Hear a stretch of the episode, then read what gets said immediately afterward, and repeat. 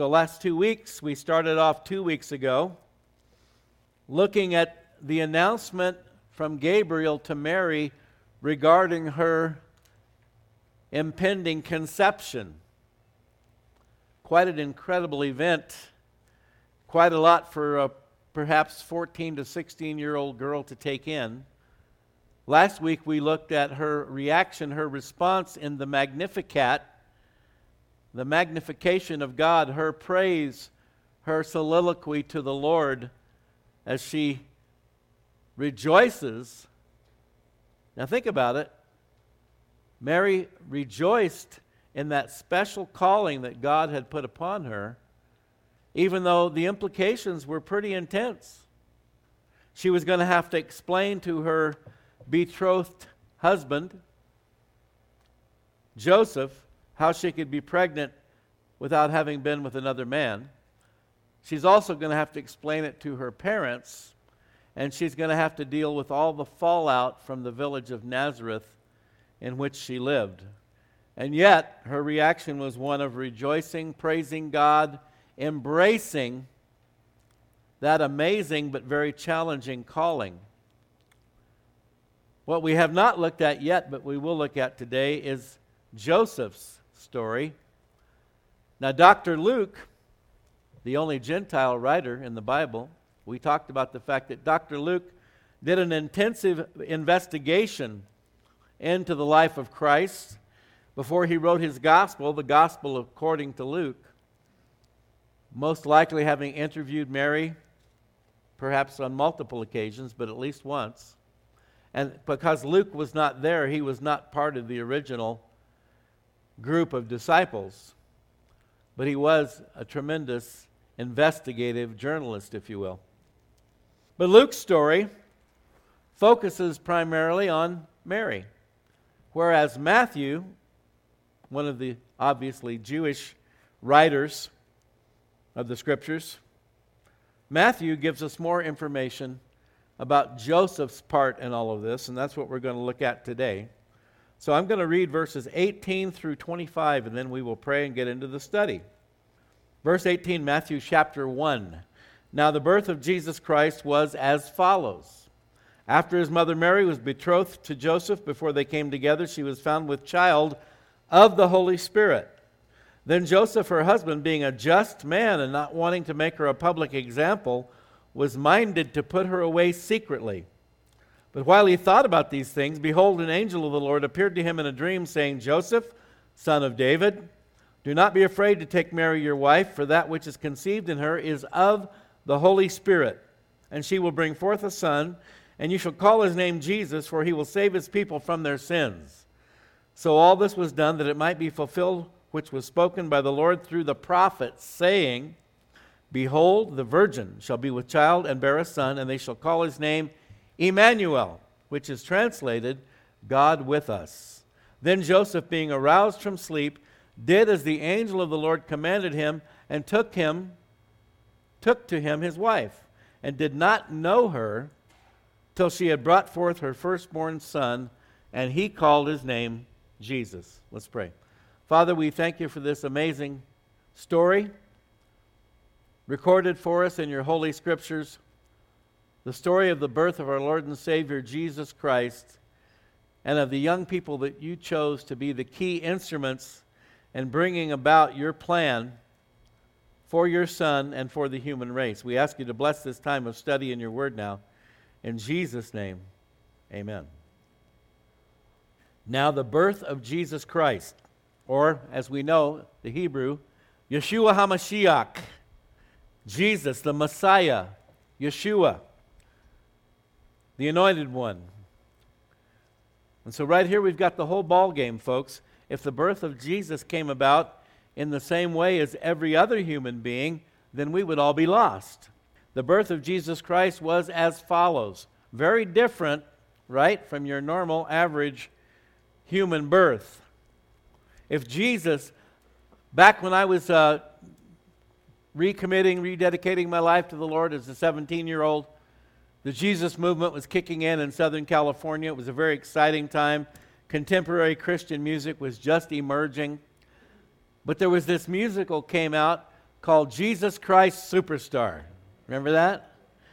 And again, as a young novice believer, you know, I found it to be very exciting. That was a time when, in the midst of this outpouring of the Spirit of God and this awakening amongst the young people of the reality of Jesus Christ and who He really is, and then to see this, this musical burst forth on the scene, worldwide phenomenon, productions all over the world of Jesus Christ Superstar and the, the record selling millions of copies and so forth.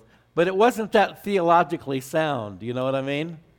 Because the lyrics from that song, I don't know how to love him. Remember that song? I don't know how to love him. Remember that? It says, He's a man, he's just a man. Excuse me? Mary Magdalene from Jesus Christ Superstar? If Jesus is just a man, then there's no hope for anyone. But she was found with child of the Holy Spirit his mother Mary. Notice Matthew says it this way His mother Mary was betrothed to Joseph. He does not identify Joseph as Jesus' father because Joseph wasn't his biological father. God is Jesus' father. So Matthew refers to Mary as his mother, but not Joseph as his father. She was betrothed to Joseph or pledged, espoused. There are several words that are used to describe that kind of a relationship, equivalent to engagement, but under Old Testament law, the biblical terms betrothal and espousal are almost synonymous with marriage and just as binding. Betrothal and marriage comprised a moral and spiritual principle for the home and society. The penalty under the law of Moses for disrupting this principle by adultery, rape, fornication, or incest was death by stoning. Deuteronomy 22 23 through 10. From what historical records we do have, there's a strong indication that that was not always carried out, but the idea that that potential punishment was there would, would be a strong deterrent. It would communicate to people how seriously this commitment should be taken. And we can see, folks, from this and many other examples, that in ancient times, people took their commitments much more seriously than we do today. And that's one of the reasons we do see an unraveling, a deterioration of our culture, of our society, because we have lost that understanding of the importance of keeping your word. Let your yea be yea and your nay be nay, the Bible says. To do otherwise is a sin, according to Jesus. Now, later, under some circumstances, we know that the Jewish legal system did allow for divorce. Jesus, when he was here on the earth teaching and preaching, said that that was because of the hardness of the people's hearts. It wasn't God's perfect will or perfect plan by any means, but because of the hardness of their hearts, God was allowing that, but it wasn't His plan. It was supposed to be till death do us part. What God has joined together, let no man put asunder. But the forgiving love and grace of God for His adulterous people is demonstrated in the book of Hosea, where Hosea buys back his adulterous wife and restores her to his home and protection. Hosea chapter 2, verses 19 and 20. And so the message is that forgiveness takes precedence over stoning or divorce. Thank God for that, right? In the book of James, it says, Mercy triumphs over judgment. Mercy, not getting what we deserve. I thank God every day for His love, His grace, His mercy, and His forgiveness but understanding that we really should take seriously our commitments.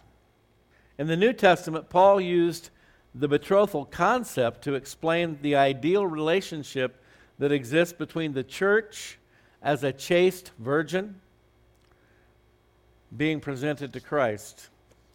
2 Corinthians 11:2. And this is God speaking through the apostle Paul.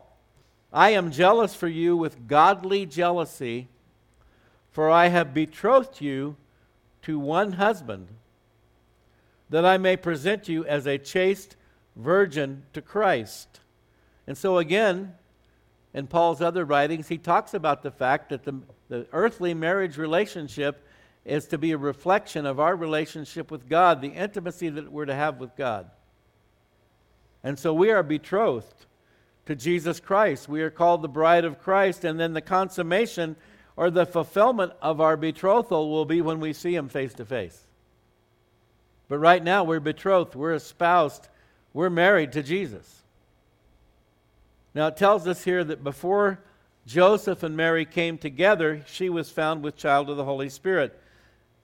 This means before they came together, I think it should be obvious, but before they had intimate relations, although espousal was considered just as binding as marriage, the couple did not cohabitate or have intimate relationships until after the wedding. What a novel idea! That's how they used to do it. First, you get married, then you cohabitate, then you share the marital bed. See? That's how God intended it. Not very many people follow that practice today, sadly. And you know what? I've seen it happen time and time again. It's crazy. When people cohabitate outside of marriage and then at some point they decide to make it official, they almost inevitably break up. Have you seen that? Have you seen that? I've seen it. Why is that? Because they violated God's plan in the first place by having intimacy outside of marriage. And so when they get married, everything's flipped around backwards and it breaks. It doesn't work. See, by the way, God actually knows what He's doing. Did you know that? That may come as a surprise to some, but God actually knows what He's doing. God created marriage. God created the first man and the first woman. He brought the woman to the man, and He presided over their union. Now, I know we live in a crazy, mixed up world, and most of us have messed up multiple times. The good news God can heal us, He can restore us, He can deliver us. But you know what? Wouldn't it be a whole lot better if we just do it His way in the first place? There'd be a lot less mess to clean up. Oh, Lord, that we could train our children to understand this. And by the way, once you move outside the realm of heterosexuality, oh, by the way, that new bill that they passed in Congress, the Defense of Marriage Act, which is really the Destruction of Marriage Act. Did you know that? Uh, it could make it illegal for me to say what I'm about to say. Do you really think I care? Not a bit. Once you step outside the realm of heterosexuality, it gets even far worse. It's bad enough when you violate God's rules, you violate God's plans, you have relations with someone you're not married to, of the opposite gender, it still messes things up. I've got friends, male friends that I've known for many years, some longer than others, that have shared some of their stories with me, and they're still struggling and still dealing 50, 50 years later with the mistakes they made as a young person with regard to being intimate with multiple partners and they're born again, spirit filled believers, and they still struggle with it. God knows what He's talking about. But once you move out of the realm of heterosexuality, it gets even worse. Because now, not only have you violated God's plan regarding intimacy in marriage only, you've totally destroyed it by doing that which is perverse, perverted, distorted, twisted, and totally violates God's laws. In fact, again, we talked about the breaking of a spousal betrothal by adultery, by fornication, by incest was punishable by death, by stoning in the Old Testament. Guess what else was? A man lying with a man as one, a man lies with a woman. A woman lying with a woman as a woman lies with a man was also capital punishment. Why? Because God's a bad guy, he's a meanie, he's evil, he's hateful? Not at all. Because God made us, he knows how we're supposed to function. And he knows what happens when we violate that. Okay, so uh, I may have a jail ministry in the near future. Bring me a cake with a a fire.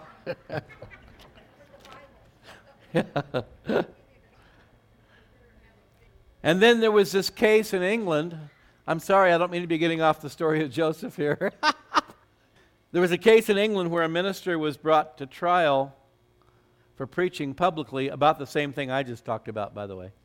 Uh, reading from the scriptures is what he was doing. He was just reading what the Bible says about it publicly. He was arrested. He went on trial, and the prosecutor said that there are some portions of the Bible that are not appropriate for the modern world. They're offensive, they are hateful, and they shouldn't be allowed to be read or spoken. Fortunately, the guy won his case. But that tells you the mentality of people in the secular liberal world today, in the legal world. They're, see, you've heard the term hate speech, right? Well, now they're beginning to label portions of God's word as hate speech. Therefore, if you read it, you quote it, you're spewing out hate speech and you could be subject to arrest. So much we could talk about, but let's get back here to the story of Joseph. Thank you, Pastor. Okay, Mary was found to be with child of the Holy Spirit.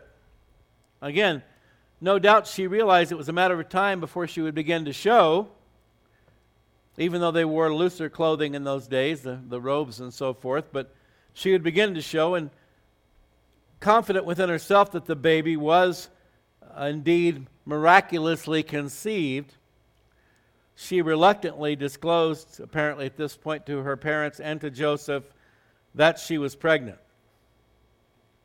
As we learned last week, apparently her cousin Elizabeth knew about her conception before her parents and before Joseph did. Remember, shortly after she received the message from Gabriel, she went to visit Elizabeth, who was six months pregnant with John the Baptist. He wasn't called John the Baptist yet, but that's who he would become.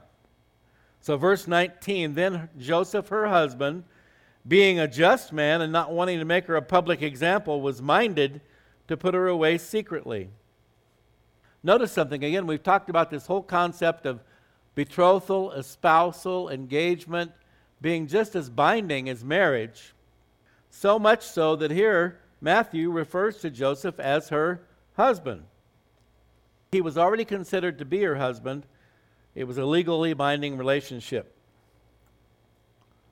You know, it's interesting. I talked about this sometimes in some of my marriage wedding ceremonies that I've done, but whenever we purchase something of value, whether it's a car, a house, land, whatever, there's usually a contract to be signed, right?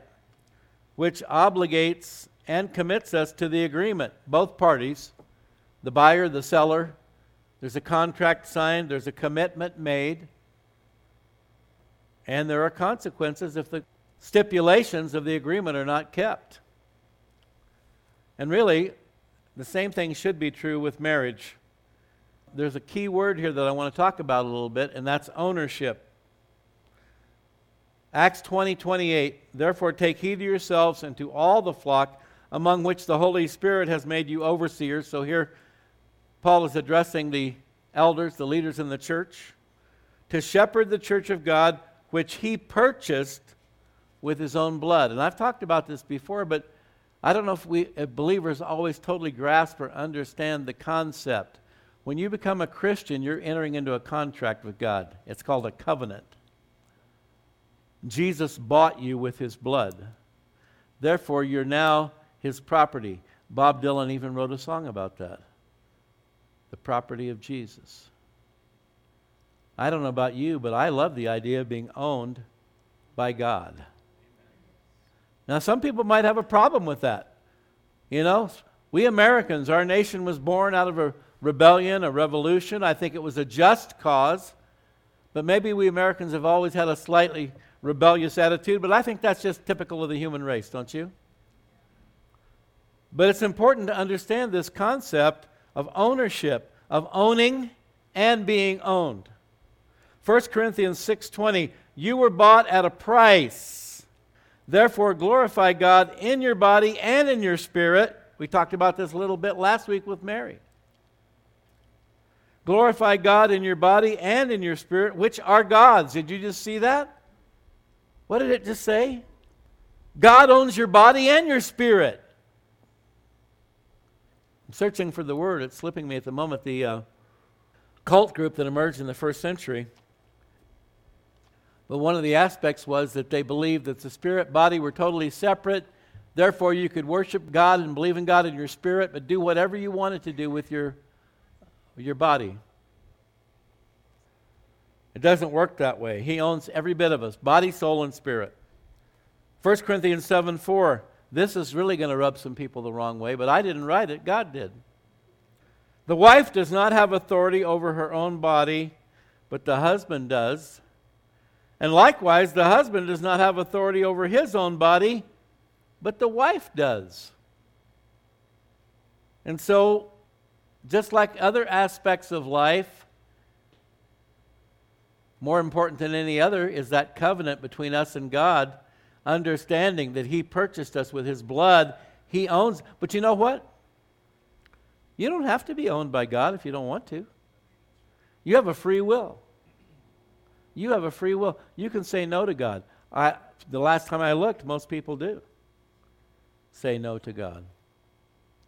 Or if they say yes, it's not to the real God, it's not to the real Jesus, it's one they've created in their own minds. You know, God created us in His image, but many people, you know what religion is? It's you creating God in your image. There's a big difference. But in order to be a true believer, a true follower of Christ, a true disciple of Christ, you have to willingly accept the price that He paid for you and let Him take ownership over you. Paul says, I'm a bondservant or a slave of the Lord Jesus Christ. But He chose that. You can choose it. You can reject it. You can go your own way. You can do your own thing. It's totally up to you. Bob Dylan, again, you got to serve somebody. It may be the devil or it may be the Lord, but you're going to have to serve somebody. So if you choose to reject God's price paid for you, then you will wind up becoming the property of the devil. Any way you slice it, you're going to wind up owned by one or the other. You better make the right choice, I'd say. What do you think?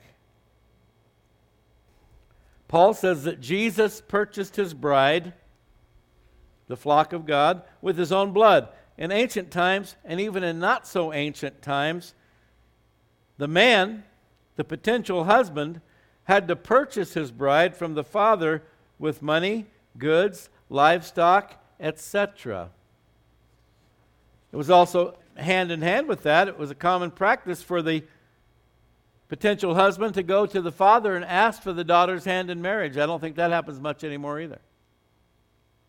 Again, total breakdown in the understanding of the whole process, how serious it is, how respectful it should be, and the idea that it really is about ownership. Ephesians 1:13 through 14, in him you also trusted, Jesus Christ, after you heard the word of truth, the gospel of your salvation, in whom also, having believed, you were sealed with the Holy Spirit of promise, who is the guarantee of our inheritance until the redemption of the purchased possession. That's you and me. To the praise of his glory. So when Jesus catches us up to meet him in the air, or when we go to meet him in heaven, then that redemption of the purchased possession will be completed. The problem is that today no one seems to want to possess or be possessed. I don't mean in the demonic sense. No one wants to possess or be possessed until we're willing to be owned by someone and allow them to own us. Paul just told us. The wife does not have authority over her own body. The husband doesn't have authority over his own body. It's a mutual ownership, relationship. Paul says, submit to one another out of love for Christ. To be owned and by someone and to allow them to own us. If until we get to that point, I don't think we're ever really all in with regards to marriage, whether it be marriage with God as the bride of Christ or earthly marriage. It's a total yielding of self, laying down of self. And I think that was the message communicated by this ancient tradition of espousal, betrothal, engagement. But again, Joseph being a just man, now, he doesn't understand what's going on just yet. He was a good man, he was a just man. Would God choose anyone less to be the adopted father of his one and only son? I think not. And so, being a just man, not wanting to make her a public example, or one translation says a public disgrace. See, Joseph, he'd, if he'd been a lesser man, would have been anger, angry, bitter, jealous, vengeful, and wanted to expose Mary publicly, which could have led to her death. But as a righteous, just man, he had a heart of compassion and mercy. That's godliness. He didn't want her to become an outcast in the community or to face possible stoning, death for adultery. And again, that's a reminder of another powerful ancient belief. Single motherhood in those days was considered shameful and even criminal.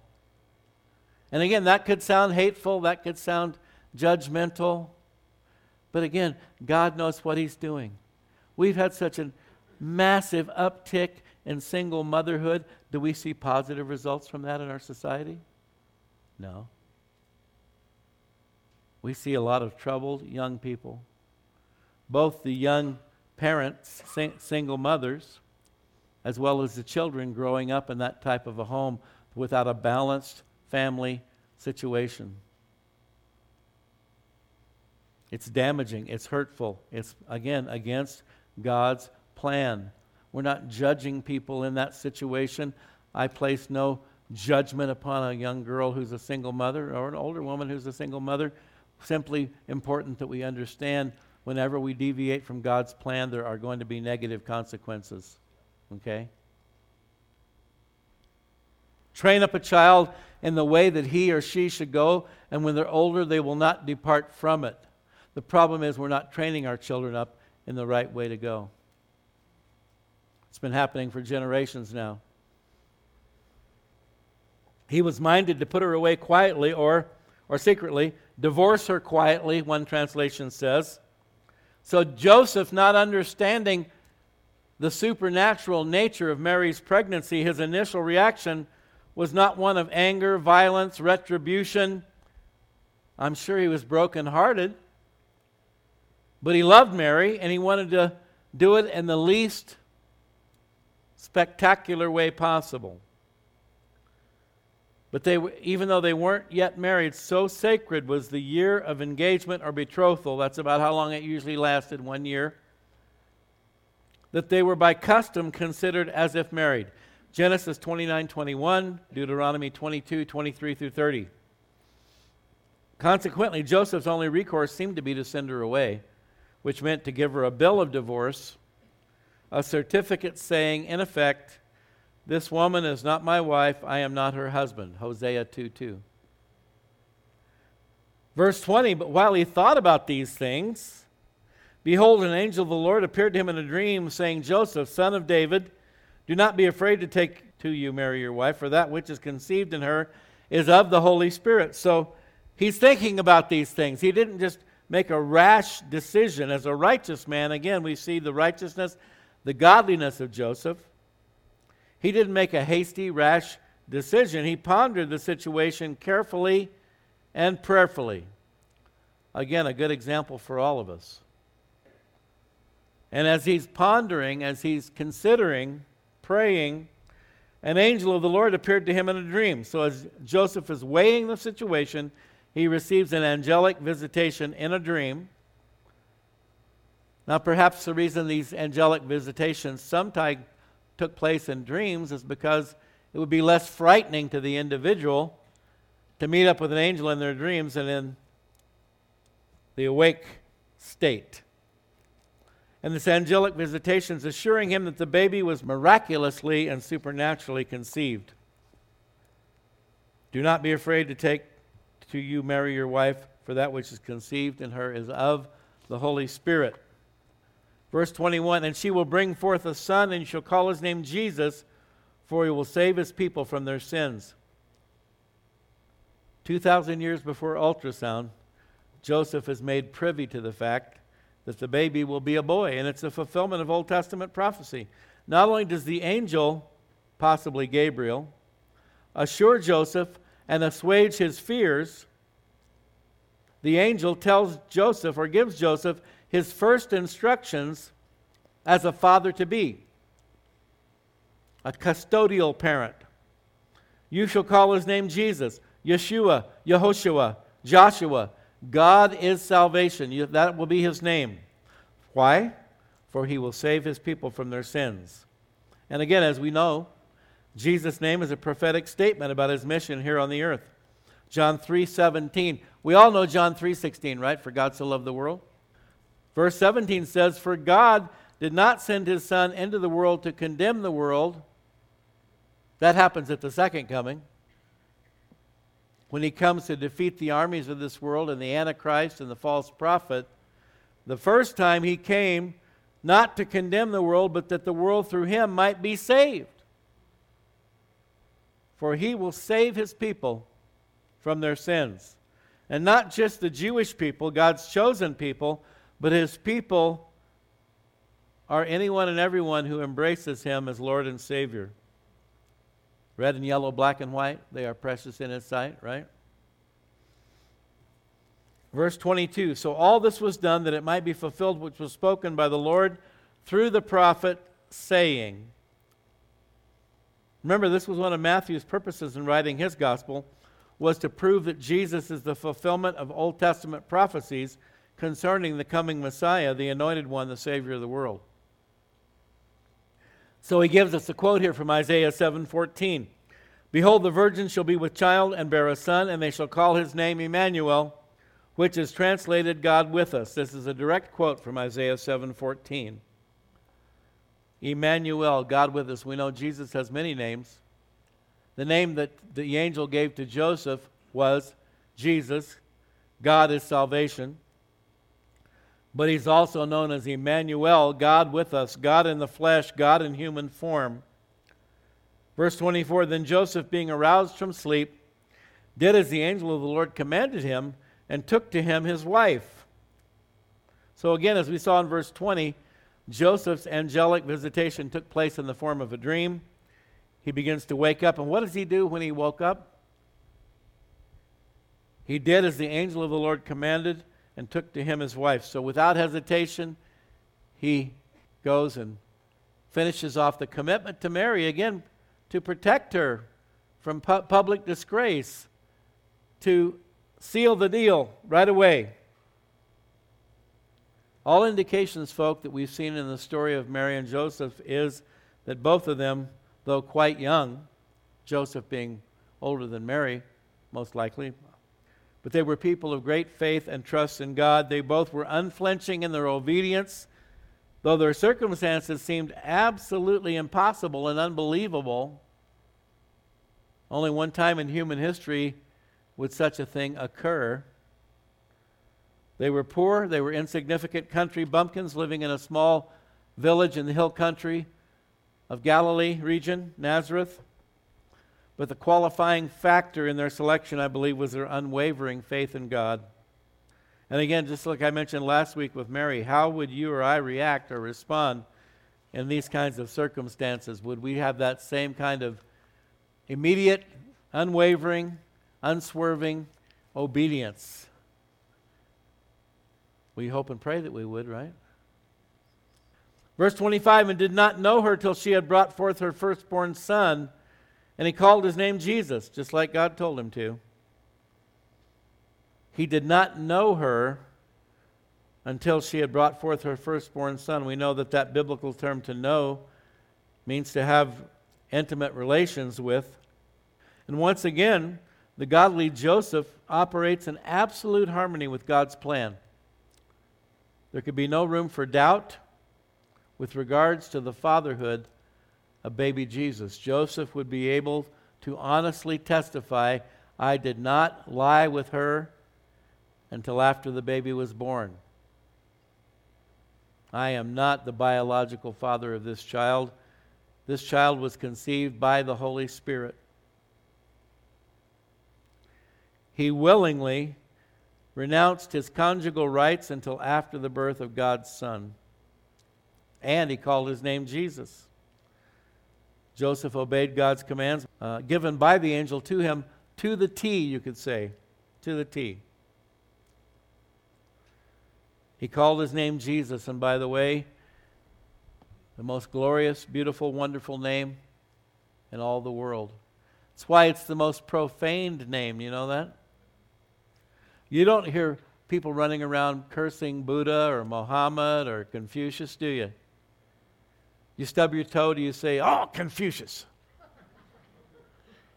I don't think they do that anywhere in the world.